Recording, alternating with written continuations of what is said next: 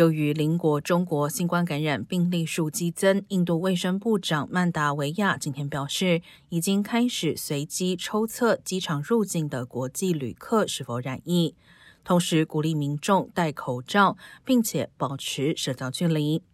由于病例数大幅减少，印度今年稍早解除强制戴口罩的命令，过去数月确诊病例数也持续大幅下滑。据卫生部数据，印度目前活跃病例数约为三千四百例。